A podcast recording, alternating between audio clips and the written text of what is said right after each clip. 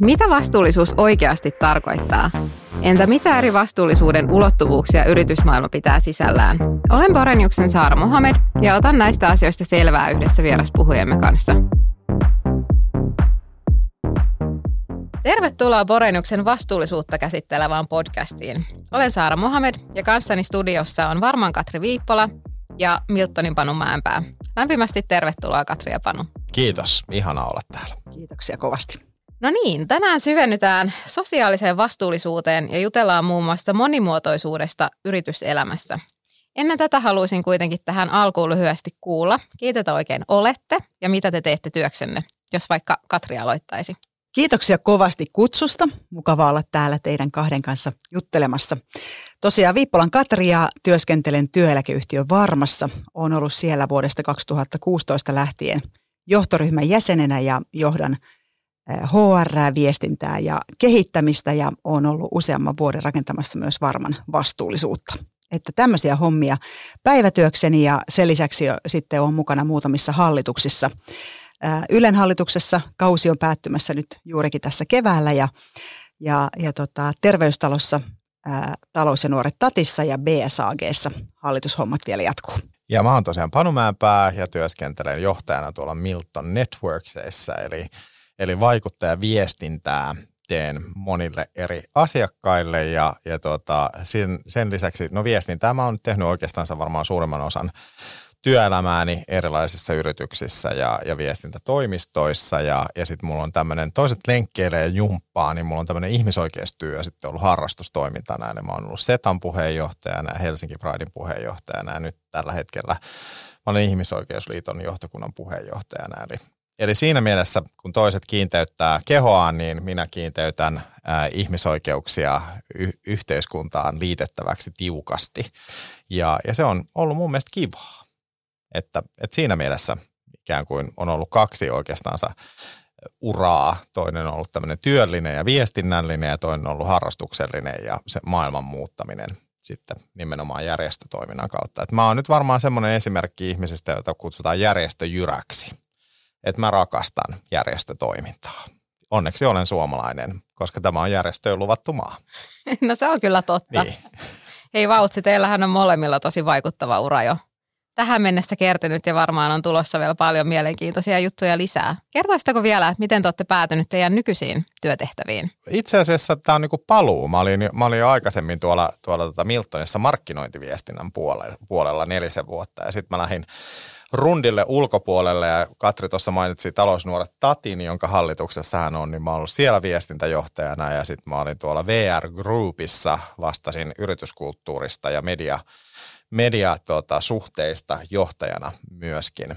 Ja sitten tein paluun tosiaan, tosiaan Miltonille ja sitä ennen mä oon ollut muutamassa muussa viestintätoimistossa ja sitten urani alkupuolella Mä olin kansalaisjärjestöissä töissä huolehtimassa siitä, että jokainen lapsi ja nuori saa mahdollisuuden kulttuuriseen harrastustoimintaan, tai niin kuin minä sitä sanoitin, niin yritin huolehtia, että mahdollisimman vähän suomalaisia nuoria joutuu jääkiekon pariin, ja he löytävät teatterin, musiikin ja tanssin, jotka ovat oikeita harrastuksia.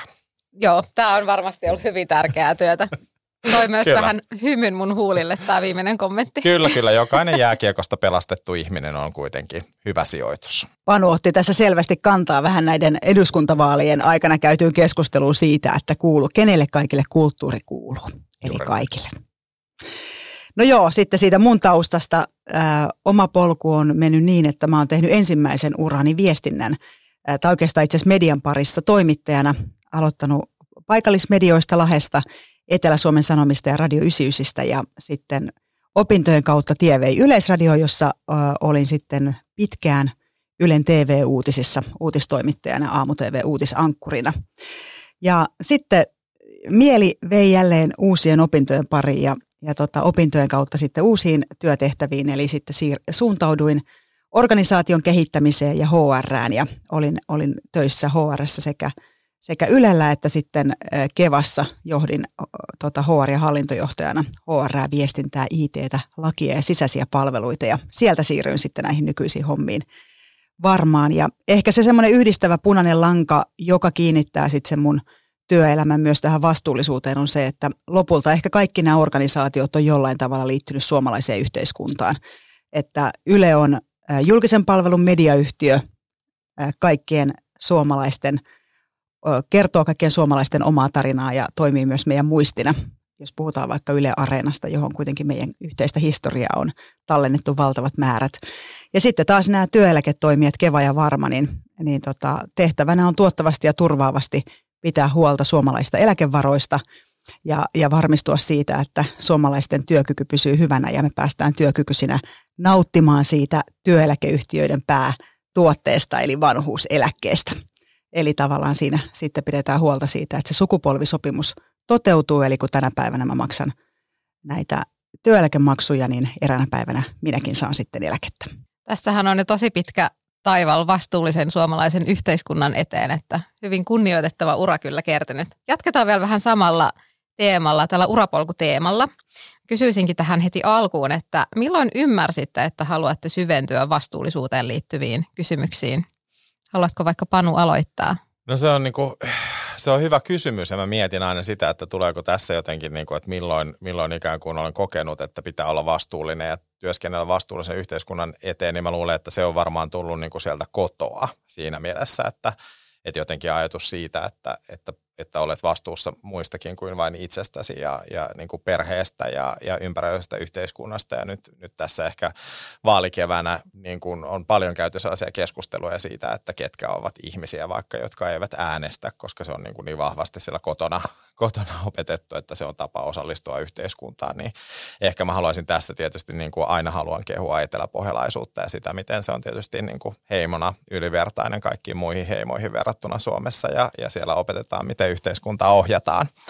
Ää, mutta, mutta kyllä mä sanoisin, että varmaan niin kuin siitä, että mä oon itse kuulunut vähemmistöön koko elämäni ajan ja sen ajan, kun mä sanoisin, että mä oon ollut yhteiskunnallisesti aktiivinen, niin siitä suuremman osan aikaa mä olen myös ollut yhteiskunnan ulkopuolella. Eli, eli sillä tavalla, niin kuin, jos ajatellaan nyt LHBTI historiaa Suomessa ja mun ikääni, niin mun iästä kolme neljäsosaa ikään kuin on ollut sellaista aikaa, että on voinut ajatella, että, että yhteiskunta ei ole minua varten. Joten, joten varmaan semmoinen vahva ajatus siitä, että, että haluan muokata yhteiskuntaa ja haluan mahdollistaa kaikkien osallisuuden yhteiskuntaan on varmaan lähtenyt siitä teiniästä lähtien, jolloin mä oon niin kuin halunnut ruveta rakentamaan sellaista maailmaa, mihinkä minäkin saan kuulua – ja sitten jos ajatellaan mun työuraa, mitä mä nyt leikkimielisesti tuossa Tuossa sanoinkin, että mä oon ohjannut ihmisiä pois jääkiekon parista. Nyt varmaan kaikki jääkiekkoilijat vihaa mua. Ei hätää, minä, minä hyväksyn teidätkin. Ja, ja tuota, mutta et ehkä se, että et, et silloin niin kuin itselle kulttuuri- ja taide, taideharrastamisen, teatteriharrastamisen kautta on tullut mahdollisuus niin kuin osa, olla osallinen jotain, jotain yhteisöä ja, ja miten niitä yhteisöjä rakennetaan ja sitten taas taas ajatuksensa, että mä oon koulutukselta niin siis englannin kielen opettaja, että, että mä halusin niin kuin koulumaailmassa ehkä, ehkä luoda sitten myös semmoista niin kuin toisenlaista osallisuutta kaikille. Ja, mutta päädyin tähän viestintään ja se on ollut mun mielestä paras tapa vastuullisuuden niin kuin edistämiseksi, koska, koska suomalaiset yritykset erityisesti niin on – on hyvin tietoisia aika, aika isosti verrattuna ehkä, ehkä niin kuin mitä voitaisiin ajatella muuta yhteiskuntaa, että, että se muutos, joka on tapahtunut siinä yritysten halussa muokata yhteiskuntaa viimeisen 15 vuoden aikana on ollut mahtavaa. Ja mä haluan olla kertomassa siitä, mä haluan olla kertomassa niille, auttamassa niitä yrityksiä, että he voivat kertoa siitä, miten, miten he uskovat yhdenvertaiseen yhteiskuntaan ja miten he haluavat toteuttavat vastuullisuutta koska kyllä tasa-arvoinen avioliittolain eh, siitä lähtien 2013 siitä kampanjasta lähtien suomalainen yhteiskunta ja yritykset ovat olleet niin kuin kiivaamassa tahdissa muuttamassa maailmaa kuin ehkä, ehkä sitten instituutiot. Ja, ja siksi, jos mä ajattelen vaikka mun asiakkaita tällä hetkellä ää, Miltonissa ja aikaisemminkin, niin kyllä ne on aika lailla sellaisia yhteiskunnallisia yrityksiä aina ollut, jotka, jotka tota, niin kuin ehkä sopii mun pirtaan ja ajatusmaailmaan myös siinä mielessä, että, että myytävä tuote heillä on hyvä elämä ja, ja sitä tuotetta on kiva myydä kaikille. Hei kiitos kun jäit sun tarinan. Tää, jos, jos kuulen oikein, niin tämä on ehkä enemmän myös sulle tällainen missio, joka kumpuaa henkilökohtaisista arvoista ja varmaan tosi palkitsevaa nyt nähdä, että tämä taistelu yhdenvertaisuuden puolesta on nyt tuottanut hedelmää tässä viimeisten vuosien aikana. En sano, että maailma on missään nimessä valmis, mutta kuitenkin niin kuin vihdoin, jos miettii sitä tilannetta vaikka viime vuosituhannen puolella niin ollaan tultu tosi paljon eteenpäin. Ei, eikä tarvitse mennä niinkään kauas. Siis ennen 2013 vuotta niin kyllä edistys oli tosi hidasta. Ja, ja se on niin kuin missio siinä mielessä, että kyllä mä niin kuin ajattelen, että mä en halua, että kukaan elää sellaista duoruutta kuin minä elin. Ja, ja, se, että, että tota, ja se on niin kuin, enkä sano tässä, että olen nyt Orleansin neitsyt ja polttakaa minut roviolla, kun olen niin kärsinyt. En sitä tarkoita toki tosiaankaan, vaan tarkoitan sitä, että, että, että olen pyrkinyt pääsemään sellaiseen asemaan, jossa voin vahvistaa yhdenvertaisen yhteiskunnan edistämistä. Ja se on mun mielestä jokaisen ihmisen missio. Joka, kaikki saa osallistua tähän, se ei vaan kuulu minulle. Se oli hienosti sanottu ja mä luulen, että me voidaan kaikki tarttua tähän – niin täällä studiossa kuin tuolla kuulijakunnan puolella. Mites tota, Katri, kerrotko oman tarinasi? Tota, nyt on hauskaa, meitä on täällä kaksi omasta kotikunnastaan ylpeää ihmistä studiossa, joka ei tule yllätyksenä, mutta me ollaan ihan, ihan erilaisista kaupungeista kotoisin. Mä oon kotoisin Lahesta, huomatkaa ilman d niin kuin lahtelaiset ei osaa d käyttää, joka on siis urheilukaupunki ja myös jääkiekkokaupunki – ja, ja tota, tunnetaan hyppyrimäistä ja, ja lihamukista ja lärvilaudasta. Ja ää, kiinnostavaa oikeastaan vastuullisuuden ja kestävyyden näkökulmasta onkin oikeastaan se, että miten erilaisilla taustoilla me voidaan tulla ää, ja elää tätä elämäämme ja sitten kohdata, niin kuin me ollaan Panun kanssa kohdattu. Oikeastaan itse asiassa me ollaan tavattu näissä viestinnän merkeissä, mutta sitten me ollaan löydetty tämä tasa-arvon, yhdenvertaisuuden, tas- monimuotoisuuden niin kuin yhteinen kehikko, voisiko näin sanoa, tai teema, jonka, jonka tota nimissä me halutaan tehdä yhdessä töitä. Ja, ja tota, mulle ehkä se, mä ehkä kans luulen samalla lailla, että se tulee jostain semmoista ihmiskäsityksestä ja siitä jotenkin, että miten haluaisi toimia niin, että meillä kaikilla olisi esimerkiksi hyvä työelämä. Ja se on ehkä se semmoinen niin kuin mulla sisäinen iso, iso driveri. Mutta se, miten tämä mun ajattelu nimenomaan tasa-arvo, yhdenvertaisuus, monimuotoisuusteemoissa on tullut, niin se on tullut sitä kautta, että enhän minä ää, enemmistön edustajana ole välttämättä itse kokenut monia asioita, mutta mä oon todella voimakkaasti kokenut ja tuntenut, kun mä oon kuullut sitä kaikkea, mitä, mitä tota vähemmistöjen edustajat, erilaiset vähemmistöjen edustajat Suomessa ovat kokeneet. Ja sitä kautta ehkä on tapahtunut semmoinen sisäinen avautuminen ja se vastuuntunnon vahvistuminen ja kasvaminen siitä, että mun roolissa pitää kantaa niin kuin isommin yhteiskunnallista vastuuta siitä, että miten me pidetään huoli siitä, että jokainen voi kokea turvallisuuden tunnetta esimerkiksi työpaikoilla. Ja me vietetään työpaikoilla niin valtava määrä meidän elämän kaikista tunneista, että sen työpaikan pitää aidosti olla paikka, jossa sun ei joka aamu tarvitse vetää jotain viittaa päälle ja miettiä, että mitä roolia mä nyt vedän.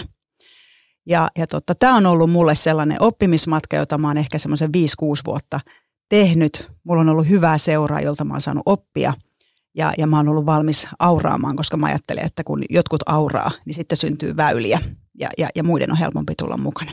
Se on just näin. On, on kyllä täysin samaa mieltä ja, ja se, että jos haluaa edistää monimuotoisuutta ja parempaa yhteiskuntaa, niin eihän se myöskään edellytä sitä, että itse tarvii olla täysin – tietoinen siitä, että mitä toiset kokee tai että pitää olla omakohtaista kokemusta, vaan enemmän se, että pyrkii keskustelemaan ja ymmärtämään eri, eri ryhmiä ja, ja mitä he käy läpi ja sitä kautta niin kun pystyy sitten vaikuttaa siihen yhteiseen hyvään. Että se on nimenomaan tärkeää, että myös enemmistöön kuuluvat pystyy edistämään niitä asioita ja ottaa ne agendalle, niin sillä tavalla me päästään kaikki eteenpäin. Niin ja jotenkin tavallaan se, se, minkä on ymmärtänyt, että enemmistön tehtävä ei ole määrittää sitä agendaa työpaikoilla. Eli tavallaan ei voi olla niin, että ne enemmistön edustajat toteavat, että ei meillä kuule ole tästä tarvetta puhua, kun meillä on täällä kaikki kauhean kivasti. Ja koskaan ei ole kysytty heiltä, jotka joutuvat erinäisistä vähemmistöön kuuluvista syistä, on se sitten vamma tai uskonto tai seksuaalisukupuoli, ihan mikä vaan, niin tota, he joutuvat kuitenkin, että jos heidän kanssaan ei käydä sitä keskustelua, niin, niin tota, ei me oikeasti tiedetä, miten meillä täällä asiat on. Ja sitten mä sanon vielä nopeasti sen, ennen kuin päästään Panu ääreen, että, että ää, usein mä ajattelen myös niin, että enemmistön edustajana mä ehkä pystyn vielä ottamaan tietyn määrän arvostelua ja esimerkiksi meidän Pride-kampanjaan liittyvää kritiikkiä vastaan. Koska se ei ehkä me aina ihan niin isosti ihon alle, vaikka kyllä se sattuu. Joka kerta, kun mun sähköposti täyttyy niistä, työnnä sinä muija, vedä sitä tätä tonne, niin kyllä se silti sattuu. Ja silti aina mä palaan pohtimaan, että niin miksi tätä alun perin lähdettiin tekemään. Ja, ja tota, sitä paremmalta se tuntuu, kun sitten huomaa, että vuosi vuodelta se sähköpostia tulee vähemmän ja sitä paremmin siedetään sitä isoa lakanaa työeläkeyhtiön varman länsiväylän puoleisella seinällä, jossa on Pride raidat ja siellä lukee, että yhdenvertaisen työelämän puolesta. Ja siihen mä uskon, että, että yhä useampi sitä väylää käyttävä autoilija tai pyöräilijä tietää, että me ollaan tehty tekoja. Me ei täällä vain julisteta. Ja mun mielestä oli hyvä, miten Katri toi esille juuri se, että mikä oikeastaan on niin kuin monimuotoisuuden edistämisen kannalta ja äärimmäisen tärkeä oikeastaan se niin kuin elinehto on se kuunteleminen. Se, että, että myös enemmistö kuuntelee niitä vähemmistön ääniä ja sitä, sitä ääntä, jota ei ollut ollut mahdollisuus käyttää moniin vuosisatoihin, niin juuri se, että, että aina, jos me halutaan monimuotoisuutta ja yhdenvertaisuutta edistää, niin meillä täytyy olla aina enemmistö meidän puolella. Että, että sehän on niin kuin se pointti siinä, mutta että, että myöskin se, että enemmistö ei määrää agendaa, vaan se kuuntelee ja keskustelee ja vähemmistö pääsee osallistumaan. Tässä keskustelussa on jo monesti vilahtanut termi monimuotoisuus ja sitä näkee hyvin paljon myös tuolla äh, ympäröivässä maailmassa tällä hetkellä, niin tota, kertoisitteko ihan omin sanoin, mitä on monimuotoisuus teidän mielestä tarkoittaa? Eilen illalla, kun mä tiesin, että mä oon tulossa tänne, tänne keskustelemaan teidän kanssa, niin, niin tota, mä mietin, että miten mä tämän lyhyesti sanoisin. Ja mä voin kertoa, että mä oon monissa puheenvuoroissa ja, ja tilanteissa kuvannut monimuotoisuutta. Ja sitten mä ajattelin illalla, että no mitäs Google kertoo monimuotoisuudesta. Ja tällä hetkellähän puhutaan biodiversiteetistä ihan älyttömästi, eli luonnon monimuotoisuudesta. Ja hauskaa on se, että Googlekin tarjoaa ensin sitä luonnon monimuotoisuutta. Mutta mä luen teille nyt, vaikka sä pyysit Saara nimenomaan omin sanoin, niin Panu vetää omin sanoin. Mä kerron teille tässä ensin lyhyesti tämän luonnon monimuotoisuuden ja sitten tämän henkilöstön monimuotoisuuden. Ja mua puhutteli se, että tässä on itse asiassa lopulta kysymys ihan samasta asiasta. Eli luonnon monimuotoisuudella eli biodiversiteetillä tarkoitetaan elämän koko kirjoa. Lajien sisäistä perinnöllistä muuntelua, lajien runsautta sekä niiden elinympäristöjen monimuotoisuutta – Henkilöstön monimuotoisuudella eli diversiteetillä tarkoitetaan työntekijöiden keskinäistä erilaisuutta muun muassa iän, sukupuolen, etnisen taustan, seksuaalisen suuntautumisen, perhetilanteen, vammaisuuden, kielen, uskonnon, vakaumuksen ja koulutustaustan osalta. Ja jotenkin mua lämmitti tämä ajatus siitä, että sillä kuvataan elämän koko kirjoa. Ja siitähän siinä oikeastaan on kysymys. Mä itse aina jotenkin ajattelen, kun tämä kysymys kysytään, että monimuotoisuus on termi, joka me ollaan siis keksitty hyvin tavalliselle asialle. Ja, ja jotenkin tämä termi on pitänyt keksiä, jotta me voidaan sitä edistää, koska kukaan ei ole sillä lailla pysähtynyt ajattelemaan, että, että me ollaan aina erilaisia työpaikalla. Että et, et työntekijä ei ole vain siis yksi asia, joka on kloonattu. Ja ehkä se liittyy myös tosi isoon työelämän murrokseen, jossa me ollaan ruvettu myöskin näkemään ihmiset ihmisinä eikä työntekijöinä. Ja, ja, ja se on tietysti ilahduttava asia. En haluakaan takaisin siihen, että me emme olisi ihmisiä, mutta, mutta monimuotoisuus tarkoittaa sitä, että kun me olemme töissä, niin me niin kuin huomioimme myös sen, sen että, että, että nyt tässä minun vieressäni istuu minusta erilainen ihminen ja siitä huolimatta me teemme samaa työtä ja ikään kuin se työn tekeminen. Vähän niin kuin EKlla oli aikoinaan kampanja Työ ei syrji, että se tietokonehan ei kysy varsinaisesti mun erilaisia ominaisuuksia, kun mä sitä näpyttelen päivittäin konsulenttina, mutta, mutta myöskin sitten se, että me pystytään olemaan Tämä on ehkä sopii hyvin tähän aikaan, kun nyt, nyt on puhuttu paljon siitä, että kuuluuko politiikkaan empatia, josta mä olen vahvasti sitä mieltä, että se on nimenomaan politiikka on empatian väline, koska me pyrimme siihen, että jokainen ihminen huomioidaan ja kuullaan ja nähdään ja, ja silti ollaan samassa veneessä. Joten mitä se monimuotoisuus tarkoittaa? No se on keinotekoinen termi, joka meillä on keksitty luonnolliselle asialle. Me, sillä tavalla me puhumme siitä, että me emme ole kaikki samanlaisia, mutta me olemme kaikki yhtä arvokkaita. Tämähän oli tosi hyviä selityksiä ja vaikea asia ehkä sinänsä selittää, koska se pitää niin monta eri näkökulmaa mm. sisällään, mutta niin kuin – Tämä googletettu esimerkki luonnon biodiversiteetistä ja monimuotoisuudestahan itse asiassa soveltuu tosi hyvin myös tähän kontekstiin, mistä, mistä me nyt keskustellaan. Toi elämän kirjo oli ihan mahtava ja aina ottaa käyttöön.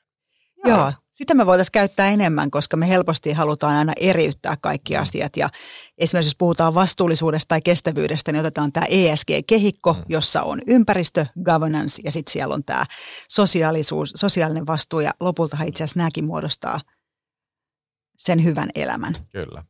Jos ne kaikki pidetään tasapainoisesti kunnossa. Mm.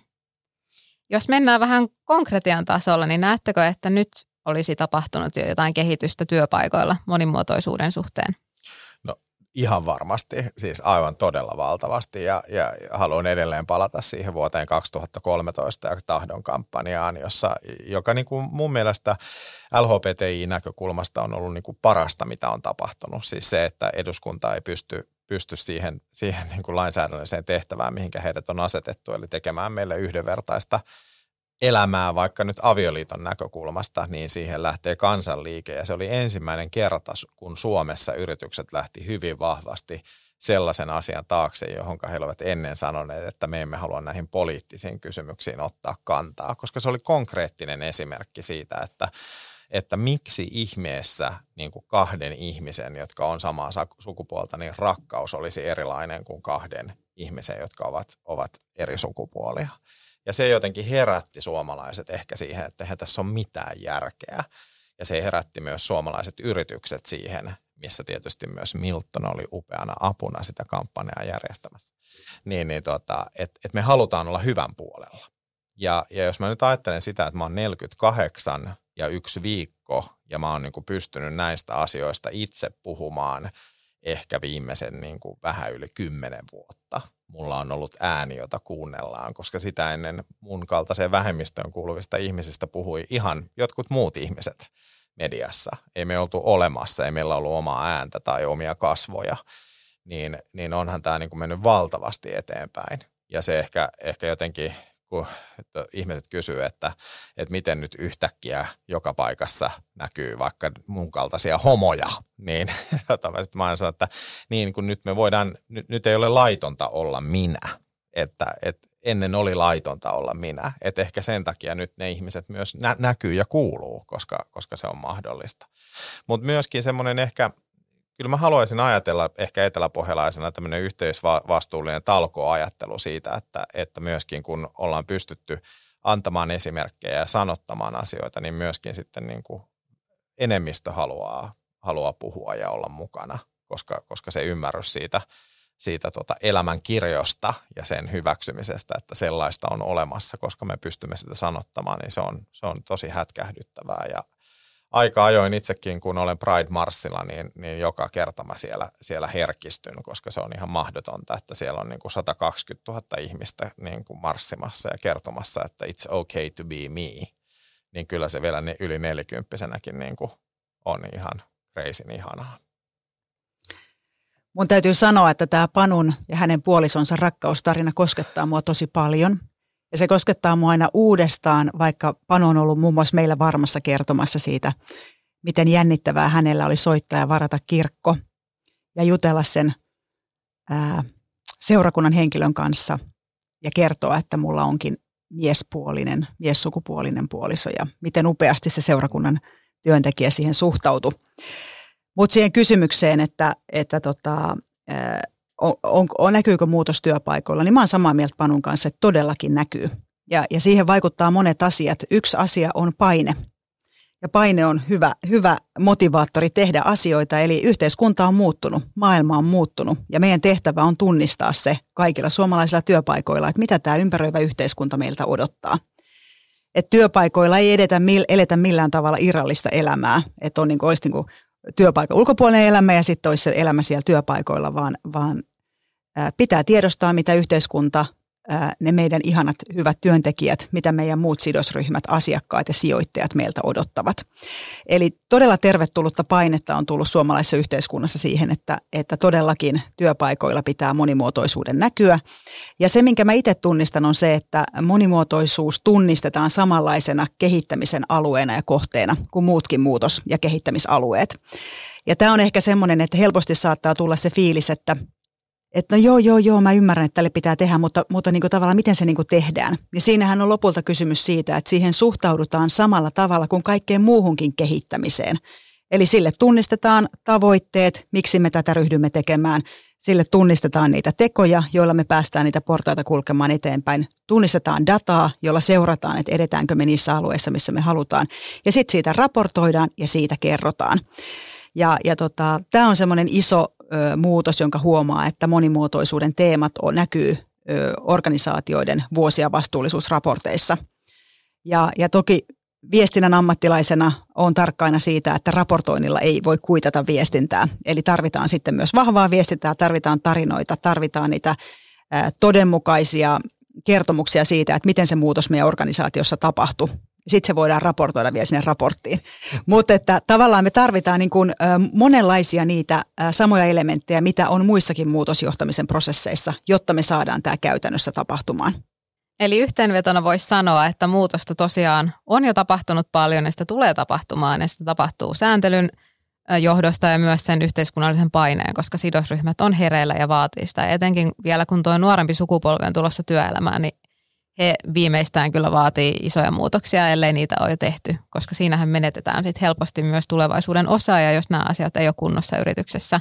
Kyllä, ja tässä itse asiassa täytyy viitata, talous ja nuoret TAT tekee sellaista upeata ää, nuorten tulevaisuusraporttia joka vuosi, jossa kysytään ää, sitten yläaste- ja lukio- ja ammattikouluikäisiltä ää, lapsilta ja nuorilta, mitä ne haluaa tulevaisuuden työelämältä. Ja siellä on, nyt en muista tämän vuotista, mutta edellisvuotisen muistan oikein hyvin, ää, niin, niin tuota, siellä oli 78 prosenttia nuorista odottaa yhdenvertaista ää, kohtelua – ja asennetta sieltä työpaikalta.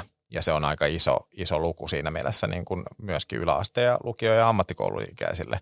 Sitten me ollaan itse tehty Helsingin Prideissa myös kävijätutkimusta ja 18-34-vuotiaista yli, olikohan se 85 prosenttia, sanoivat, että katsovat yritystä, joka on vahvasti mukana Prideissa niin kuin potentiaalisena työpaikkana – koska ajattelevat, että se on niin kuin osoitus siitä, että se arvomaailma siellä on samanlainen kuin heillä.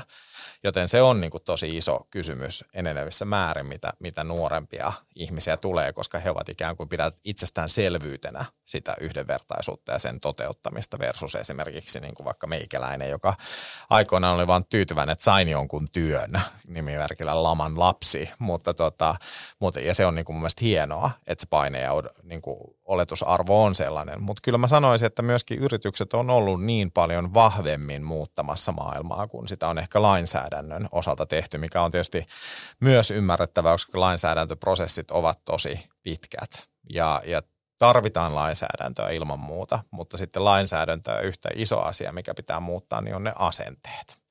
Ja asennetta muuttamaan me tarvitaan yrityksiä, instituutioita, kaikkia toimijoita, jotka sanoo, että tämä on oikein ja tämä on väärin. Tämä on yksilöä kohtaan väärin, niin tarvitaan enemmän semmoisia ääniä. Ja tota voisi vielä täydentää sillä, että, että ylipäätään kun puhutaan vastuullisuudesta, niin sitähän on tutkittu, että naiset ja nuoret ovat näitä edelläkävijöitä. Mutta sitten mä voin äh, kivana kuriositeettina kertoa vaikka meiltä varmasta, kun meillä on semmoinen Pride-jengi, niin kyllä mun täytyy sanoa, että, että tota, he eivät kaikilta osin suinkaan ole meidän organisaation nuorimpia. Ne kaikkein aktiivisimmat henkilöt siellä meidän Pride-jengissä. Äh, kaikille ihanille Pride-jengiläisille terveisiä.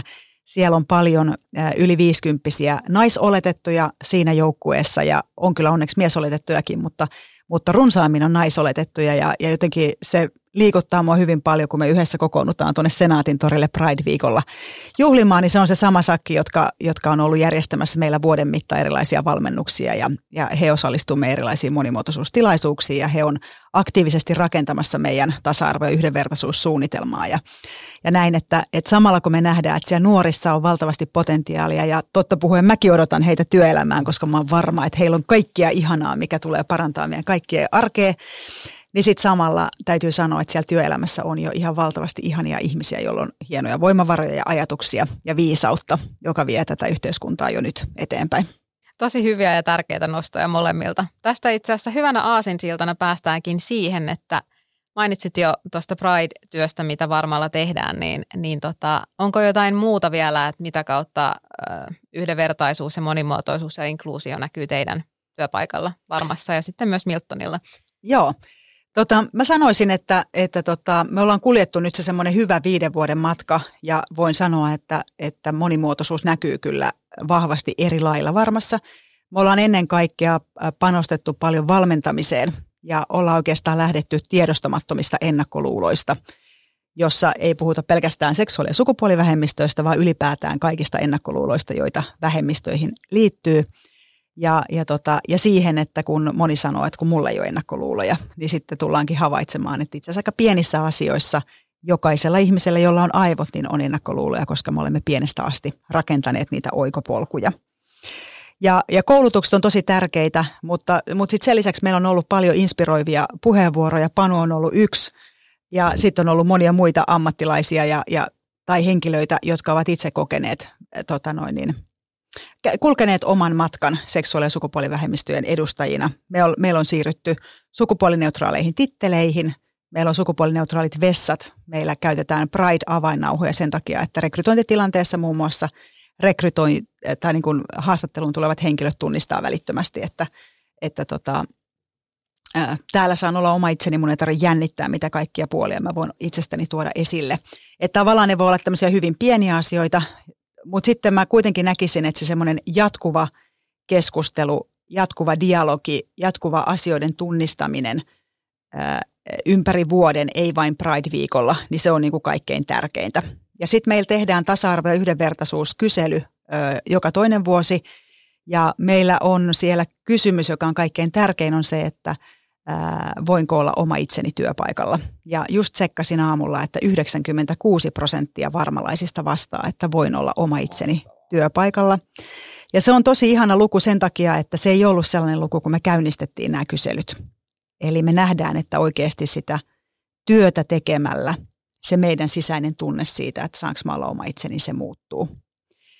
Ja me tarvitaan tätä dataa, jotta myös rakenteet muuttuu. Ja me ollaan asetettu sitten myös ihan siihen meidän tasa-arvo- ja yhdenvertaisuussuunnitelmaan selkeitä tavoitteita, joihin liittyy muun muassa anonyymiä rekrytointia ja sitä, että rekrytoineissa niin kuin huomioidaan erilaisia vähemmistö, tota, vähemmistöedustajia ja, ja tota, meillä muun muassa kiinnittää huomiota siihen, että me tarjotaan nuorille vammaisille mahdollisuuksia päästä ensimmäisiin oman, oman alan työpaikkoihin, missä, missä muun muassa sillä vähemmistöryhmällä on paljon haasteita. Että me asetetaan tavallaan sinne, ei tehdä vain suunnitelmaa, vaan me asetetaan sellaisia tavoitteita, joita me pystytään vuositasolla test sitten niin kuin mittaamaan ja näkemään, että ollaanko me saatu muutosta aikaan.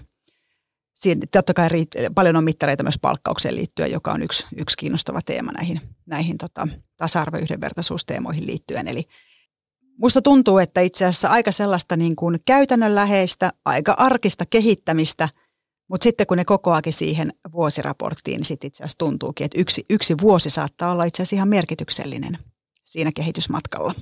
No tietysti mä työskentelen viestintä- ja markkinointimaailmassa, jossa, jossa tuota monimuotoisuus on ehkä, ehkä semmoinen asia, joka, joka tuota on ollut olemassa toisella tapaa. Tai sanotaanko nyt näin, että ehkä se on semmoinen liberaalin ajattelun maailma, missä, missä ikään kuin se otetaan vähän jo itsestään selvänä, ehkä enemmän vähän niin kuin ne 18-34-vuotiaat lapset ja nuoret, niin kuin mä haluan heitä kutsua, mutta heistä suurin osa varmaan työskentelee mun rinnalla, kun mä oon tämmöinen vanha paappa siellä. Mutta, mutta että jos mä ajattelen sitä, että mä itse asiassa ajattelen sitä esimerkiksi kielen kautta, että mehän ollaan siis Milton on yritys, joka työskentelee siis ympäri maailmaa, joten meidän työkieli on englanti. Ja, ja siinä mielessä niin kuin rekrytointeja ajatellessa, niin se on oikeastaan niin kuin vähän yhdentekevää meille, että, että, että mistä, mistä sä tulet tai mikä sun kotikielesi on, jos sä osaat englantia, koska sitä pitää osata, osata, jotta meille pääsee töihin. Toki meillä on paljon suomenkielisiä suomalaisia asiakkaita, joiden kanssa sitä ei tarvi, mutta että jotta sä pystyt niin kuin koko, se, koko siitä talosta nauttimaan, niin kyllä se englannin kieli on, on tietynlainen vaatimus ehkä, ehkä siinä mielessä. Ja siinä mielessä tietysti, että, että jos ajatellaan, että, että meillä on niin valtavasti tekemistä ympäri maailmaa, niin me myös tarvitaan hyvin paljon ihmisiä, jotka tulevat hyvin erilaisista taustoista. Ja, ja siinä mielessä, jos mä nyt ajattelen, että ehkä mikä, mikä mun mielestä on ollut ihaninta Mildellä, niin kuin mä Miltonia kutsun, niin on ollut ehkä se, että me ollaan pystytty olemaan kirittämässä meidän asiakkaita näissä asioissa. Jos me ajatellaan vaikka representaatiota vaikka mun asiakasyrityksen niin kuin kuvastossa. Ja me tehtiin yhdelle, mitä nyt en ehkä sanoisin niin kuin dynaamisin toimija julkisella puolella, niin tehtiin heille isoa brändiuudistusta, jossa, jonka yhteydessä esimerkiksi koko heidän kuvasto kuvattiin uudelleen, koska se oli tehty ehkä kymmenen vuotta sitten. Ja, ja tota, mä kysyin esimerkiksi, että, että olisitteko te kiinnostuneita, että minun kaltaiseni ihminen olisi teistä kiinnostunut, niin voisiko siellä olla jotain muitakin kuin, kuin isä ja äiti oletettuja ja lapset. Ja, ja niin kuin siinä mielessä joka päivä monimuotoisuus on esillä, koska me pyritään niin kuin siinä meidän omassa neuvon annossa myös antamaan ihan hyvää tarkoittaville asiakkaille, jotka ei välttämättä ole ajatellut, että joku ihminen siellä nettisivulla voi etsiä sitä omaa representaatiota. Sama tulee siihen kieleen, mikä on myös tietysti meille hirveän tärkeää, että me myös itse käytetään, käytetään sellaista inklusiivista kieltä ja, ja kommunikaatiovälineitä siellä meidän omassa viestintätoimistossa. Meillä on myös sukupuolineutraalit vessat, meillä on myös kyselyt, kaikki nämä, millä me niin kuin mitataan sitä, että toteutuuko se. Koska meillä on niin kuin hirveästi hyvää tahtoa kaikilla varmasti, mutta jos ei me mitata ja seurata, niin ei me tiedetä, toteutuuko se. Ja kyllä tietysti mulle ehkä semmoinen niin kuin henkilökohtaisesti työelä ja ammatillisesti niin kuin koskettavin hetki on ollut, ollut tota, silloin, kun mä vi, lähdin viimeksi Miltonilta pois, niin mä kävin keskustelun tietysti jokaisen mun tiimiläisen kanssa siinä loppukeskustelussa. Ja, ja siinä yksi mun, mun tota, tiimissä oleva henkilö, joka, joka tota, avautui sitten siinä loppukeskustelussa ja sanoi, että hän kuuluu itse samaan sukupuolivähemmistöön kuin minä kuulun. Ja, ja tietenkään emme ole koskaan keskustelleet siitä aikaisemmin, koska hän ei ollut tuonut sitä esille. Ja hän sanoi, että, että hänelle on ollut, ei hän oli siis alle 30-vuotias, ja hän sanoi, että hänelle on ollut äärimmäisen tärkeää, että hän on nähnyt, että Miltonilla johtajaksi pääsee sukupuolivähemmistöön kuuluva henkilö niin kuin minä koska se on saanut hänelle semmoisen tunteen, että hänkin voi menestyä työelämässä. Ja se oli niin kuin vielä tänä päivänäkin mä kannan sitä jotenkin, että se on niin kuin mun suurin saavutus työelämässä, koska hän, on, hän tuli myös pienestä kylästä niin kuin minä. Hän oli minua mitä 25 vuotta nuorempi ja silti hänellä oli niin kuin samanlaisia tuntemuksia kuin mitä mulla on ollut aikoinaan työelämästä. Niin kyllä mä sanon, että, että tota, se on niin kuin yksi kiva asia Miltonista, että oon päässyt sinne johtajaksi. Mutta tässä niin kuin Panun ihanassa puheenvuorossa tulee tosi hyvin näkyville se, että miten näillä kuvilla me kerrotaan sitä tarinaa ja vahvistetaan tai heikennetään tarinaa. Että mikä on se narratiivi, jota me yhteiskunnassa halutaan vahvistaa. Ja itse asiassa kuvilla ja sanavalinnoilla on ihan hirvittävän voimakas asioita vahvistava tai heikentävä merkitys, joka me saatetaan ihan vilpittömästi siellä viestintäosastoilla unohtaa, kun me vaan tehdään tästä vilpittömästi hyvää viestintää. Ja siinähän semmoinen kumppani, joka pystyy niin kuin rakkaudellisella tavalla avaamaan silmiä, että oletteko koskaan miettinyt, että teiltä puuttuu täältä mm. tällaista ja tällaista kuvastoa. Kyllä. Ja tämä itse asiassa linkittyy aika hyvin myös siihen, mitä varmalla on tehty näihin tiedostamattomiin ennakkoluuloihin liittyen. Että niin kuin se, mitä me nähdään joka päivä ympärillä, me vahvistaa sitä tapaa, millä me havainnoidaan ja ymmärretään maailmaa. Ja jos siitä ei niin kuin siitä valtavirrasta ei ikinä poiketa, niin totta kai meillä muodostuu mm. tietty käsitys siitä, eikä se voi oikeasti olla ihan – vilpittömässä mielessä joku Joo. voi jäsentää asiat jollakin Kyllä. tavalla, eikä vaan tule ajatelleeksi, että hei, että ehkä joku muu vähemmistöryhmä voikin kokea näin. Ja, ja tota, sitä kautta niin kun se on tosi tärkeää esimerkiksi, että Miltonilla myös pyritään ö, myös sellaisia asiakkaita, joilla, joilla tämä monimuotoisuus ei välttämättä näy hirveän vahvasti brändissä, mm. niin nostamaan niitä asioita, Kyllä. että hei, että, että haluatteko te Ja jos tätä haluaa nyt sit vielä katsoa, että kun tässä näissä tasa-arvo, yhdenvertaisuus, monimuotoisuus teemoissa on usein vähän se, että – uskovaiset vahvistavat mm. keskenään toisiaan ja sitten on se tietty bisnesporukka, joka on silleen, että joo, toi ei ole mun pala kakkua. Mm. Niin heille mä sitten sanoisin, että tämä mitä me kuulimme juuri ja mitä Panu tässä kertoi ja mitä sä Saara vahvistit, niin, niin tota, itse asiassa tässä on nyt nimenomaan kovasti paljon bisneksestä mm. kysymys. Eli äh, jos se firma, joka oli valmis äh, uudistamaan sitä omaa kuvallista kerrontaansa, niin tota, jos he ovat valmiit sen tekemään, niin he todennäköisesti ovat valmiimpia ottamaan lisää asiakkaita mm. itselleen. Eli, eli kysymys on lopulta siitä, että meitä on tämä diversiteetimpi porukka tekemässä teille palvelua siten, että me voidaan mm. olla niin hyvä, että te haluatte suostella meitä muillekin. Meille tulee tänne parhaat tyypit töihin mm. ja meihin halutaan sijoittaa, mm. koska meissä nähdään valtavasti potentiaalia. Mm. Eli tämä on kyllä ihan business case, jos mikä. Kyllä, kyllä. Ja sehän on siis ihan, tuolla on niin kuin maailma täynnä niitä tutkimuksia, esimerkiksi Deloittella, McKinseyllä ja, ja Accenturellakin niin kuin siitä, että kuinka paljon enemmän liikevoittoa monimuotoinen yritys tekee. Ensinnäkin sen takia, että, että työntekijät on sitoutuneimpia siihen yritykseen ja sitten se, että, että niin kuin Katra sanoi, että ollaan valmiita ottamaan lisää asiakkaita, eli ikään kuin kohderyhmänä on koko maailma ja se, että puhutellaan niitä ihmisiä sellaisella kuvastolla ja sellaisella sanastolla, missä he tuntevat, että he ovat tulleet nähdyiksi, niin ilman muuta se näkyy lopputuloksessa. Ja, ja niin kuin jos ajatellaan tätä mun viestintätoimisto, mainostoimisto maailmaa, niin semmoinen yksi esimerkki jo useamman vuoden takaa erästä, erästä tota saippua firmasta, joka teki semmoisen kampanjan, jossa oli, oli tummaihoinen, ää, tota, hieman ehkä, ehkä tota, isokokoisempi nainen, jossa luki before ja sitten hänen vieressään oli semmoinen vaalea ää, kuivan kesän oravan kokoinen ää, tuota niin, niin, tota, Caucasian nainen, jossa luki after ja, ja tota, ikään kuin saip, tätä saippua käyttämällä tämä before ja after. Ja siinä mä käytän sitä esimerkkinä sen takia, että siinä on ollut niin kuin ihan valtava koneisto takana, missä on ollut niin kuin mainostoimisto, viestintätoimisto, valokuvaaja, AD, copywriter, sitten on ollut asiakas, asiakkaan viestintä, markkinointi. Se on mennyt niin kuin satojen ihmisten läpi tämä mainos. Ja kukaan ei ole niin kuin pysähtynyt, että, että heitä, eihän tämä näin voi olla. Vaan sitten se niin kuin menee tuonne maailmalle, jolloin se saa todella ansaitun reaktion ihmisiltä. Tai joku näistä 200 ihmisestä niin. on havainnut ja ei ole uskaltanut Joo, sanoa. Kyllä.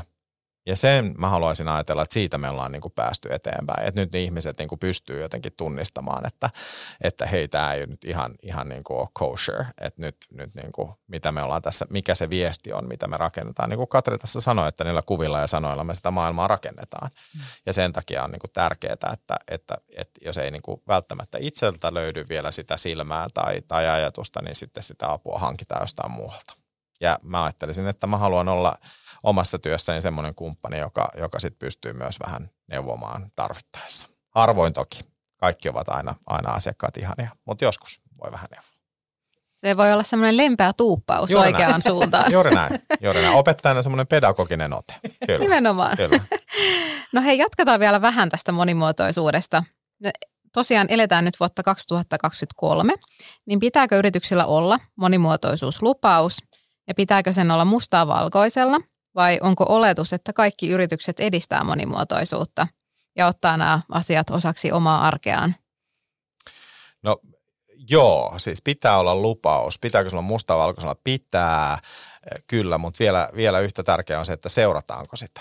Että et jos me ollaan tehty tämmöinen lupaus, niin mitä se tarkoittaa? Mitä konkreettisesti me tehdään sen eteen ja millä tavalla me sitä seurataan? Et et itse kun käy valmentamassa eri yrityksissä, niin mun ensimmäinen kysymys yleensä on aina se, että koska teidän toimitusjohtaja on viimeksi puhunut monimuotoisuuden puolesta? koska kaikkien tutkimusten, mä oon tämmöinen tutkimuslover, niin, niin tuota, kaikkien tutkimusten mukaan se, että et, et monimuotoisuuden edistäminen alkaa ylhäältä alaspäin. Se, jolla on eniten valtaa, niin sen pitää sitä alkaa edistämään, eikä suinkaan. Tämä ei ole semmoinen ruohonjuuritason juttu. Ja, ja sen takia yleensä sitten siihen tulee semmoinen mä en tiedä miten mä kutsuisin sitä hiljaisuutta, joka laskeutuu siihen huoneeseen yleensä siellä, siellä asiakkaalla, kun mä kysyn tästä toimitusjohtajasta ja sitten kaikki katsoo pöytää ja toisiaan hyvin vaivaantuneesti, kunnes sitten joku uskaltaa sanoa, että no en mä kyllä muista. Ja mä sanon, että no lähdetään siitä. Lähdetään siitä, että nyt milloin teillä on seuraava henkilöstötilaisuus ja nyt siellä sitten toimitusjohtaja puhuu tästä asiasta ja sanoo, että nämä on niin nämä arvot, mihin me uskotaan ja, ja jos ei tämä kelpaa, niin heippa, tyyppisesti, ei nyt ihan näin, ehkä lempeämmin voi sanoa, mutta se, että, että jotenkin kyllä pitää, en mä tiedä onko se lupaus se, joka sen toteuttaa, mutta, mutta ehkä se paine, että sitten joku voi tulla katsomaan, että, että oletteko te oikeasti no, niin tehneet tämän eteen. Ja Suomessa on valtavasti yrityksiä, jotka on ihan niin kuin mielettömän edistyksellisiä tässä asiassa, mutta sitten on paljon yrityksiä, jotka vielä niin kuin etsii sitä omaa tietään tässä. Ja, ja sen takia mä niin kuin tuossa äskenkin puhuin niistä tutkimuksista, että mun mielestä on niin kuin kiva myös mennä semmoiselle ihmiselle puhumaan, jotka ehkä puhuu enemmän sitä rahan kieltä, koska heille voi todistaa, että katsokaa kuinka paljon poissaolot vähenee, katsokaa kuinka paljon myynti nousee, niin kuin, että tässä on nämä kaikki tutkimukset, jotka, jotka todistaa tänne. Tämä ei ole niin kuin vaan pelkästään semmoinen puunhalausasia, jota tämmöiset mun kaltaiset höpö-höpö-humanistit haluaa niin kuin hyvää ihmisille, vaan sen lisäksi, että tämä on oikein ja varmistaa hyvän työelämän, niin tämä myös tuottaa sitä voittoa. Et siinä mielessä tässä ihan kaikki voittavat. Se kysyit, että pitääkö olla lupaus, niin, niin tota, mä luen teille ja luen sen takia, että tämä menee varmasti sana, sano, sanasta sanaa oikein, niin varman tasa-arvo ja yhdenvertaisuus sitoumukset vuosille 23-24, eli tälle kaudelle, joka me ollaan nyt sitten suunniteltu meidän tasa-arvo- ja yhdenvertaisuussuunnitelmassa. Varmassa työntekijät ovat yhdenvertaisessa asemassa iästä ja sukupuolesta riippumatta. Varmaan yhdenvertainen ja syrjimätön työpaikka. Varma edistää monimuotoisuutta ja inkluusiota. Kolme bullet pointtia aika lyhyesti tuossa sain ne luettua teille. Nyt jos mä menisin kysymään tuolta varman käytäviltä, että muistatko mitkä ne kolme on, niin mä arvelen, että sieltä tulee semmoinen vapaamuotoisesti lausuttuna se. Ja, ja tota, sille ei ole mikään väliä, eh, muistaako nyt, että niitä oli kolme ja miten se sanatarkasti meni, vaikka mä halusinkin sen nyt sanatarkasti lukea. Mä luotan siihen, että jos me tehdään aktiivisesti töitä jonkun asian eteen, niin meidän pitää ehkä vähän kuitenkin uskaltaa luvata joitain asioita. Koska tämähän on nyt nämä kolme sitoumusta on oikeastaan ne asiat, joita kuka vaan varmalainen voi sitten eh, näitä vasten peilata, että toteutuuko tämä mun omassa työyhteisössä, toteutuuko tämä suhteessa mun kollegoihin, suhteessa mun omaan esihenkilöön. Ja sitten jos me huomataan, että, että tota, tai tulee sellainen tunne, että mulla on tunne, että nämä ei mun omalla kohdalla toteudu, tai että mä huomaan, että mun kollegaa jatkuvasti jollain tavoin vähätellään tai, tai häntä käsitellään eri tavalla tai kohdellaan eri tavalla kuin meitä muita – niin, niin tota, nämä on hirveän hyvä tapa ja keino ja työväline käydä sitä keskustelua, että miten me toivotaan, että meidän työkulttuurissa käyttäydytään. Mm. Eli tavallaan niin kuin yksikään sana ei ole itsessään merkityksellinen, mutta se, miten me voidaan käyttää sitä työkaluna siihen dialogin käymiseen, niin silloin siitä on jotain hyötyä. Eli tyhjiä monimuotoisuuslupauksia ei kannata tehdä, Niitä ei kannata tehdä printattavaksi ja, ja, ja mappiin laitettavaksi, mutta työkaluiksi niitä kannattaa tehdä. Ja musta on tosi nastaa, että mulla on nämä kolme, millä mä voin aina lähteä, lähteä käymään keskustelua. Ja, ja, tota, ja sitten jokainen voi sitten käydä sitä keskustelua siitä, että mitä tämä tarkoittaa meidän työyhteisössä. Ja, ja tota, nyt me saatiin tosi hienot tulokset siitä uusimmasta tasa-arvo- ja yhdenvertaisuuskyselystä, jonka pohjalta nämä kolme sitoumusta on kirjoitettu – ja siitä huolimatta, että tulokset on mennyt jälleen parempaan suuntaan, niin meillä on edelleen teemoja, jotka varmalaiset tunnistaa, että niitä pitää kehittää. Eli tässäkin asiassa niin kuin vastuullisuudessa ylipäätään, niin maali liikkuu koko ajan. Eli suomalaiset työpaikat on koko ajan parempia vastuullisuusasioissa, vastuu, kestävyysasioissa. Ja sen takia niin kuin ei voi ajatella, että no kerranhan me 98 tehtiin ne, mm. että tota, täytyyhän sen riittää. Niin tota, työkaluina tosi hyvät. Joo, varmasti. Ja siis tota, jos miettii työntekijän, työntekijän näkökulmasta tätä, niin se kynnys tulla keskustelemaan näistä asioista on valtavan paljon alhaisempi, jos tietää, että okei, mun työnantaja haluaa, että mä pystyn olemaan oma itseni työpaikalla. Joo. Ja jos tuntuu siltä, että jokin asia vähän ahdistaa tai joku ei ole hyvin, niin, niin tota, totta kai se on sitten hyvä mennä juttelemaan sille mm. esihenkilölle tai, tai kuka se luottamushenkilö esimerkiksi siellä onkaan. Niin. Joo, tai työterveyteen tai ihan mihin vaan. Ja sitten sekin vielä, että näitä ei ole piilotettu sinne intran niin kuin Ö-mapin alimmalle riville, vaan että nämä löytyy myös sitten ihan ulkoisilta verkkosivuilta. Että, että tota, tätä kannattaa myös ö, työnhakijoiden aina käydä vähän kurkkaamassa, että minkälaiset verkkosivut ja kertooko se näistä myös ulkoisilla verkkosivuilla, että, että tota, se kertoo jotenkin siitä, niin kuin, että jos ne on viety, viety myös sinne ulkoisille sivuille, niin näistä ollaan oikeasti myös ylpeitä mm. ja niistä, niitä vasten ollaan niin kuin valmiita peilaamaan sitä kulttuuria, johon mä meen. Ja kyllä me ollaan huomattu meilläkin, että jos on kaksi tasaveroista työnantajaa tarjolla, molemmat tarjoaa työpaikkaa, niin silloin kyllä se, joka kertoo sustiksestaan ja sitten työkulttuuristaan enemmän, niin se todennäköisesti tulee valituksi. Ja, ja tota, ollaan iloisesti voitettu muutamia haastavia rekrykeissejä juuri sillä, että meillä on ollut enemmän, enemmän niin kuin kerrottuna avoimesti varmalaisten kokemuksia. Ja sitten tarjotaan paljon tietysti muita työelämän joustoja siihen rinnalle. Ja se on niin kuin nimenomaan silloin, kun sitä ulkoisesti kerrotaan, niin ollaan myös valmiita siihen, että sitä niin kuin testataan. Joo. Et silloin, silloin voi niin kuin ajatella, että ikään kuin se ei ole vaan se lupaus, joka ei, jota ei täytetä, vaan, vaan siellä täytyy olla jotain taustalla, koska aina, aina voit joutua sitten ikään kuin kyykkyyn siitä, että no, mitä tämä tarkoittaa.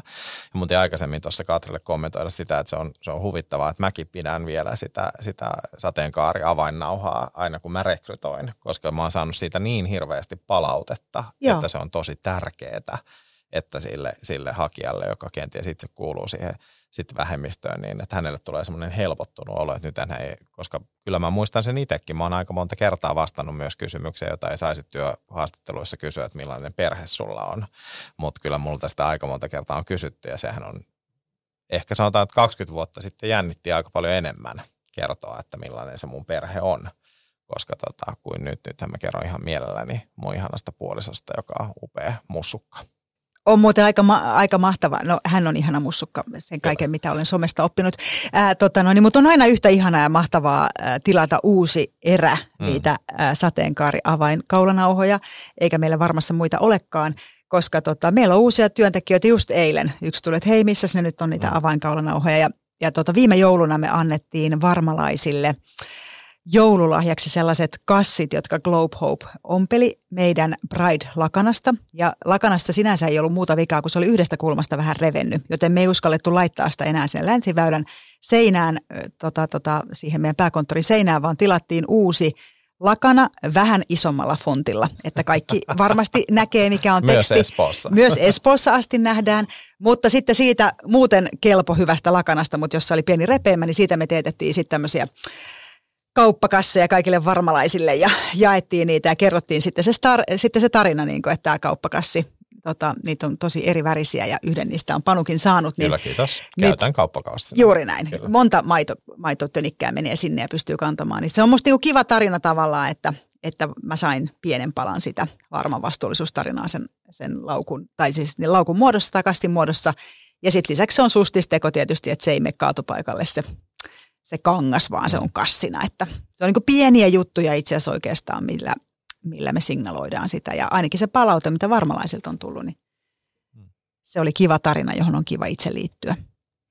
Joo, ja näähän on kaikki tällaisia pieniä arkisia tekoja, mm. mitä pystyy ottaa sinne oman yrityksen toimintaan mukaan. Ja, että, ja silti niillä voi olla ihan valtava merkitys sit, vaikka sille yhdelle uudelle mahdolliselle työntekijälle, mm. joka tulee työhaastatteluun ja rentoutuu, kun näkee sen, sen avainnauhan siinä tai jonkun muun signaalin, mikä kertoo, mm. että hei, olet tervetullut tänne mm. juuri sellaisena kuin olet.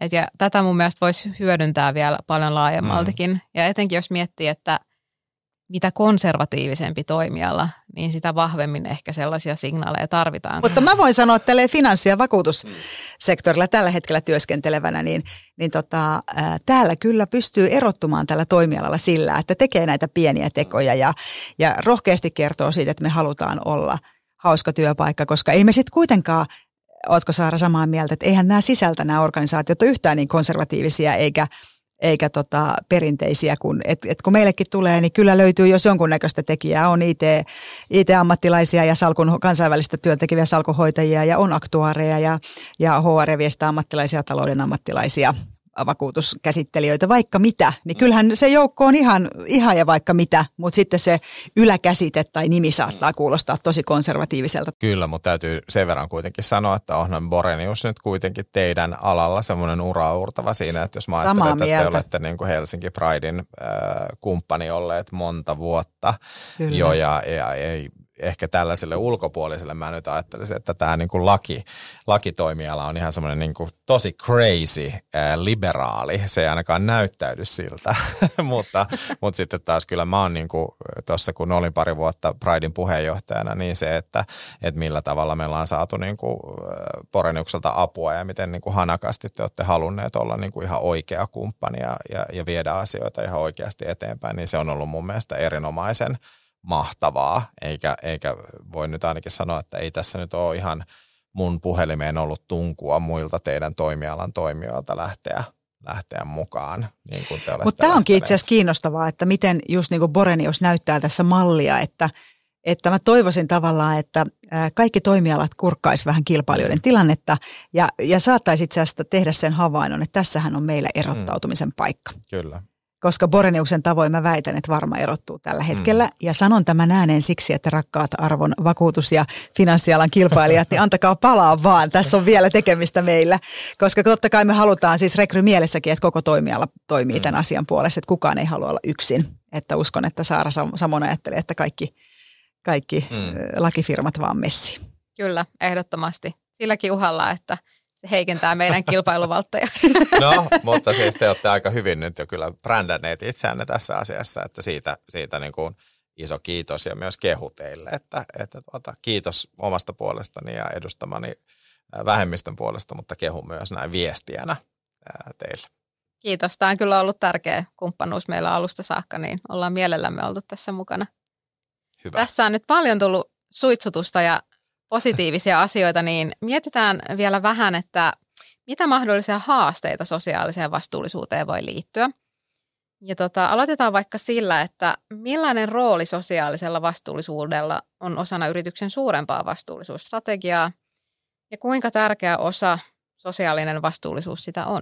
No se on, niin kuin voisi aloittaa silleen tietysti kysymään esimerkiksi, että kuinka tärkeää yritykselle on se työntekijät ja, ja, ja muut ihmiset planeetalla, niin varmaan niin kuin se kertoo sen vastauksen. Mutta jos ajatellaan, ajatellaan sitä, että, että tuota, jos me mennään nyt hetkeksi vähän synkkyyteen ja ajatellaan vaikka, vaikka niin kuin poliittista liikehdintää se niin globaalisti kuin Suomessakin tällä hetkellä, jossa, jossa ehkä semmoiset aika, aika kovilla arvoilla mennään nyt eteenpäin ja, ja, ja tota, totta kai niin kuin talous on siinä mielessä kova arvo, että pitää selvitä ja näin poispäin, mutta ehkä semmoinen ideologinen siirtyminen niin kuin semmoiseen vähemmän positiiviseen oikeistolaisuuteen, niin kyllä se sosiaalinen vastuu, vastuullisuus niin kuin niissä yrityksissä aina vaan enemmän korostuu tällä hetkellä mun näkökulmasta, koska mä näen, että, että nyt poliittiset voimat on sellaiset, jotka eivät ehkä ensisijaisesti ole kannattamassa kaikkien yhdenvertaisuutta.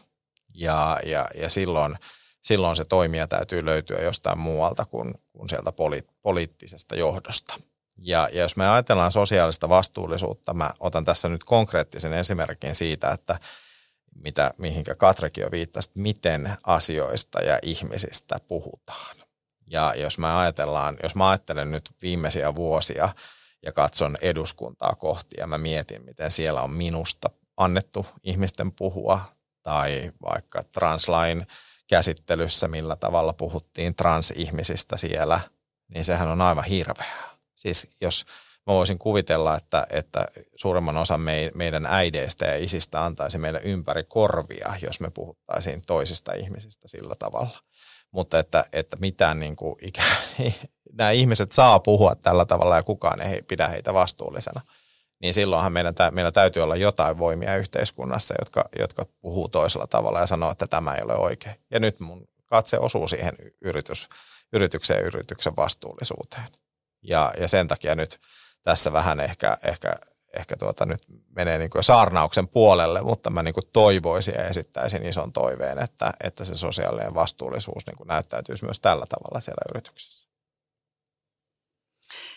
Niin sä kysyit sitä, että, että kuuluuko tämä sosiaalinen vastuu osaksi sitä isompaa strategiaa tai vastuullisuusstrategiaa, niin, niin varmassa vastuullisuus on yksi varman strategian pääpainopiste – ja sitten meillä on erillinen vastuullisuusohjelma, jossa meillä on kolme painopistettä. Me sijoitamme muutokseen, eli se liittyy vahvasti siihen meidän vastuulliseen sijoittamiseen, jossa institutionaalisena isona sijoittajana meillä on tosi paljon mahdollisuuksia ja ollaan myös tehty paljon muutosta. Sitten yksi toinen painopiste on se, että me hoidetaan kestävästi se meidän vastuu niistä, tota, siitä meidän eläke, eläkkeiden toimeenpanosta. Ja sitten kolmantena meillä on kestävä työelämä. Eli meillä se sosiaalinen vastuu on yksi niistä kolmesta kivijalasta siinä meidän vastuullisuusohjelmassa. Ja asia, josta mä oon ollut aina ylpeä, on se, että varman vastuullisuusohjelmassa on aina ollut maininta vastuuvarmalaisista. Ja se on ehkä semmoinen, että mitä mä toivoisin, että ihmiset hanakammin katsois vastuullisuus- tai kestävyysohjelmissa, että onko siellä mainittu henkilöstö, onko oma henkilöstö mainittu, koska se on, se on kyllä aika iso arvovalinta, että tässä niin kuin kilpailumaailmassa niin muistetaan se oma henkilöstö mainita. Ja, ja tota, ää, totta kai työeläkeyhtiönä meidän tehtävä on parantaa myös koko tätä suomalaista yhteiskuntaa ja suomalaista työelämää ja varmistaa sitä työkykyä. Mutta, mutta tota, jos me pidetään ensin huolta siitä omasta henkilöstöstä, niin he kyllä pitää sitä huolta asiakkaista. No olisiko sitten antaa jotain vinkkejä siihen, että jos yritys nyt haluaa lähteä edistämään monimuotoisuutta, niin mitä toimenpiteitä niissä voidaan tehdä? No se on oikeastaan, sä sanoit jo tuossa aikaisemmin sen, sen, mitä mä yleensä aina mun peruspuheessa sanon se, että kun tämä ei ole niin kuin rocket science, vaan tämä on niin kuin yksittäisiä, hyvin arkipäiväisiä tekoja, joita, joita ei ole vaikea tehdä. Ne voi muuttaa ajattelumaailmaa, joka on tietysti aina vaikeaa, mutta yleensä mikä on niin kuin lottovoitto mille tahansa yritykselle, että sinne tulee töihin joku ihminen, joka vaikka kuuluu johonkin vähemmistöön, etniseen, seksuaalisukupuolen vähemmistöön, mihinkä tahansa vähemmistöön, ja hänet pystytään niin kuin ottamaan heti sitä alusta asti tarkastelemaan sitä vaikka, vaikka niin kuin onboarding-prosessia siinä yrityksessä ja niitä, niitä toimintatapoja ja, ja kuvastoa ja sanastoa ja kaikkea, että mikä, et, et, et hän pystyisi kommentoimaan, että tämä on vähän pois sulkevaa. Mutta jos niin kuin, tota, mä olin aikaisemmin töissä tuolla tosiaan valtion rautateillä, jossa mä aika usein viestinnän viestinnästä vastaavana henkilönä sain käydä vessakeskusteluja, koska niin kuin me kaikki tiedämme, junavessat eivät aina toimi niin kuin junavessat. Ja sitten mä tässä äh, tota, harrastetoiminnassa sitten myös kävin aika paljon vessakeskusteluja, eli, eli aika moni, moni tota, ihminen uhmakkaasti aina sanoi, että miksi ne kyltit on niin tärkeitä. Ja, ja, tota, ja mä nauroinkin, että, että sekä työkseni että harrastuksekseni kaikki liittyy vessaan, mikä on tietysti hyvin luonnollista. Se on hyvin luonnollinen asia meille kaikille. Me kaikki vierailemme siellä jopa prinsessa Victoria. No, Käykö hänkin? En, en tietenkään usko, mutta sanoin vaan sen takia, että ihmiset ajattelisivat, että, että ajattelen niin kuin hekin ajattelee. Minä en tietenkään Ymmärrän. usko, että, että hän voi sellaista tehdä. Tuota, niin, niin mä aina sanoin semmoisena haasteena sitten, että tehdäänkö siellä, tehdäänkö semmoinen niin teemapäivä teidän työpaikalla, että joka kerta kun sä meet vessaan, niin sun pitää karjua vessanovelta sun oma sukupuoli koko toimistolle. Että mä niinku käyn ehkä, en mä tiedä, viisi kertaa päivässä vessassa ja sitten mä niinku kävisin huutamassa kaikille, että minä olen mies. Ja sitten mä kysyn, että onko tärkeää että nämä vessakyltit.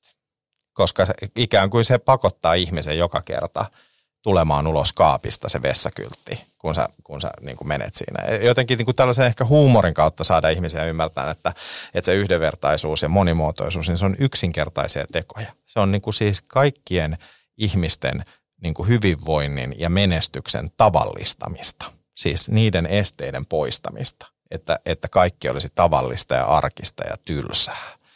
Mä sanoin joskus jossain rodiohaastattelussa muutama vuosi sitten Setan puheenjohtajana, kun oli taas joku kohu, minkä Peräsänen oli aiheuttanut. Ja, ja sitten mä sanoin hänelle näin, että minä toivoisin, että minä harrastaisin yhtä paljon seksiä kuin Päivi Räsänen ajattelee, että minä harrastan, koska hän oli taas sanonut jotain, että tuolla puskissa me homot vaanitaan. Ja mä sanoin, että kun mäkin on vaan niin kauhean tavallinen, että mäkin nukun ja mäkin syön ja mäkin katon telkkaria. Että mä en ehdi olemaan semmoinen vaania, kun on näin mystifioitu.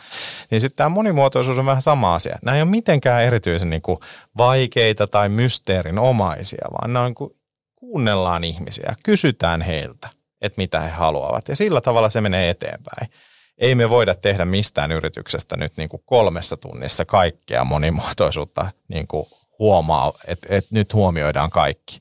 Mutta me voidaan olla valmiita siihen, että me järjestetään semmoinen turvallinen työtila niin kuin työpaikalle, missä jokainen voi sanoa, että hei, itse asiassa mua vähän häiritsee tämä. Ja sitten okei, okay, kiva kun sanoit, nyt me tehdään tälle asialle jotain. Et siinä mielessä tämä on niinku tosi helppoa, että hän ei tarvitse sille mitään niinku vuosikymmenten koulutusta, koska tätä sanotaan semmoiseksi asiaksi, mikä ehkä nykyyhteiskunnassa on vähän unohdettu. Huomaavaisuus. Et mä olen siis huomaavainen. Tämä on niinku sitä, mitä Tuula Mäenpää äiti vainaani opetti, että, että maailmassa on muitakin ihmisiä kuin sinä.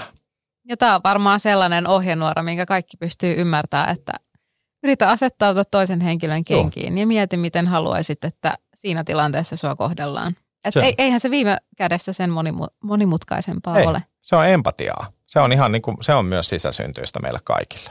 Et mehän halutaan, niin kuin, ihmisethän on eläimiä, jotka haluaa olla laumoissa. Mm. Niin sitten, jotta me voidaan olla laumoissa, niin meidän pitää olla empaattisia. Et sitten jos et sä halua olla laumassa, niin kyllähän tässä maassa on paljon erilaisia – luolia ja koloja, johon sä voit ryhmiä olemaan yksi. Mites Katrin vinkit? Mikä se alkuperäinen kysymys oli? mä unohdin jo. Mä vastaan työpaikalla nimittäin, kun Panu kertoi esimerkin, että, että, tota, että pitäisi vessanovella huutaa, että minä olen nainen. Niin tota, multakin on kysytty, että miksi pitää käydä miesten kanssa samassa vessassa. Niin mä oon sanonut, että mä käyn kotonakin mm. miesten kanssa samassa vessassa. Mä en oikein tiedä, miksi mä voisin täällä töissäkin käydä. Mutta sitten mä oon sanonut, mutta että jos et sä käy kotona, niin nyt sä voit, saat sen mahdollisuuden harjoitella mm. täällä työpaikalla. Upeeta. Aika simppeliä mun mielestä. Joo, tämä oli hyvin tyhjentävä vastaus. Mm. Hei, meillä on ollut tosi mielenkiintoisia keskusteluja tässä viimeisen tunnin ajan ja tota, pohditaanko vielä lyhyesti, miltä tulevaisuus tulee näyttämään? Ää, mitä sosiaalisen vastuullisuuden kentällä tapahtuu seuraavien vuosien aikana? No mä ajattelisin, että toivottavasti tapahtuu paljon. Siis ää, tässä on niin kuin muutama semmoinen iso yhteiskunnallinen haaste, joka ei liity pelkästään Suomeen, vaan ehkä globaalisti on, on ehkä se, että millä tavalla me puhutaan woke-kulttuurista, joka, joka on niin kuin toisaalta on paljon puolustajia, toisaalta on paljon vastustajia niin kuin sille, että, että huomioidaan asioita ja ollaan, ollaan sensitiivisiä.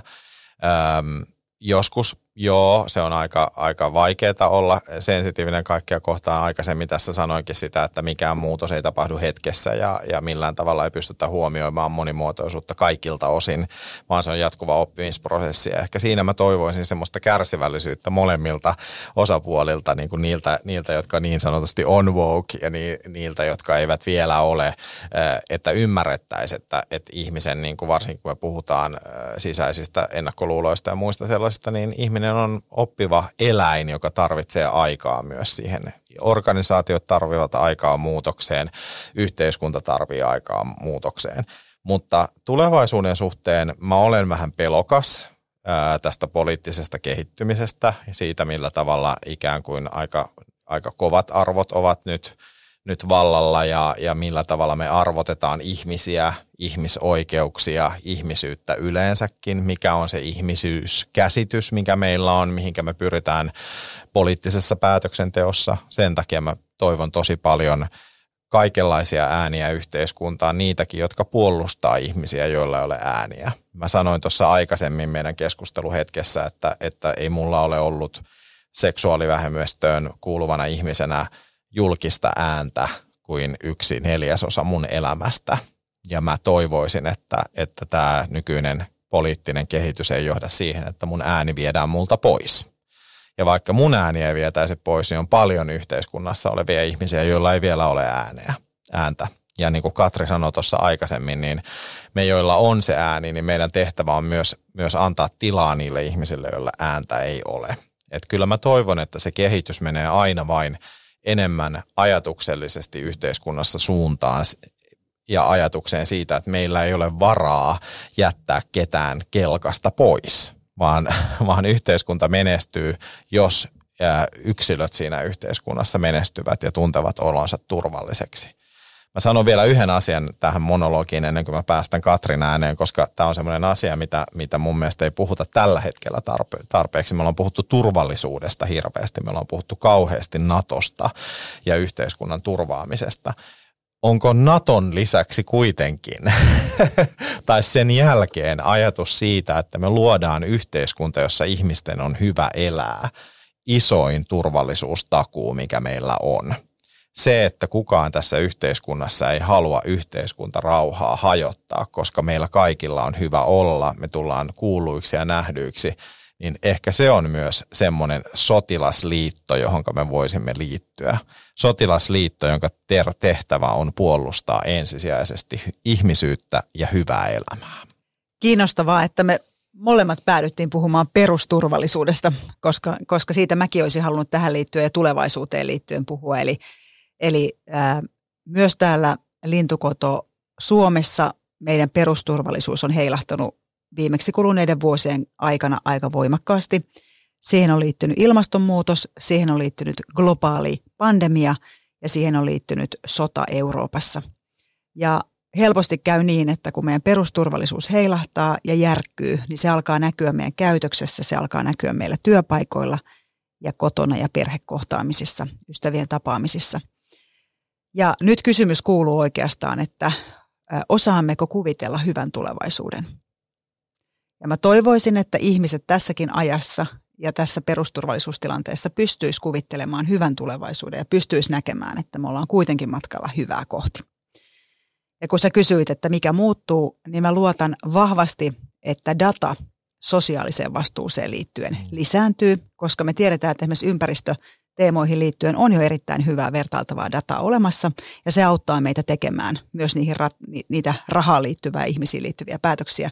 Niin mä toivoisin, että, että myös näissä sosiaalisen vastuun teemoissa se data kehittyisi siihen muotoon, että me osattaisi asettaa numeerisia palkitsemiseen sidottuja tavoitteita myös sosiaalisen vastuun kentälle ja, ja tota, tämä sosiaalisen vastuun teemat organisaatioissa ja yrityksissä alkaisi olla semmoista mitattavaa asiaa, jota meidän on helpompi johtaa sitä kautta, että, että meillä olisi se data kunnossa. Eli kaksi asiaa. Kuvitellaan hyvä tulevaisuus ja toimitaan sen eteen ja toisaalta synnytetään sellaista dataa, joka auttaa meitä tällä matkalla. Näihin sanoihin on erittäin hyvä lopettaa. Hei kiitos paljon molemmille tosi mielenkiintoista keskusteluista. Ja jos kuulijoille herää kysyttävää tämän jakson keskusteluihin liittyen, niin meihin voi totta kai aina olla yhteydessä. Kiitos seurasta tämän jakson parissa. Kuullaan taas seuraavassa jaksossa.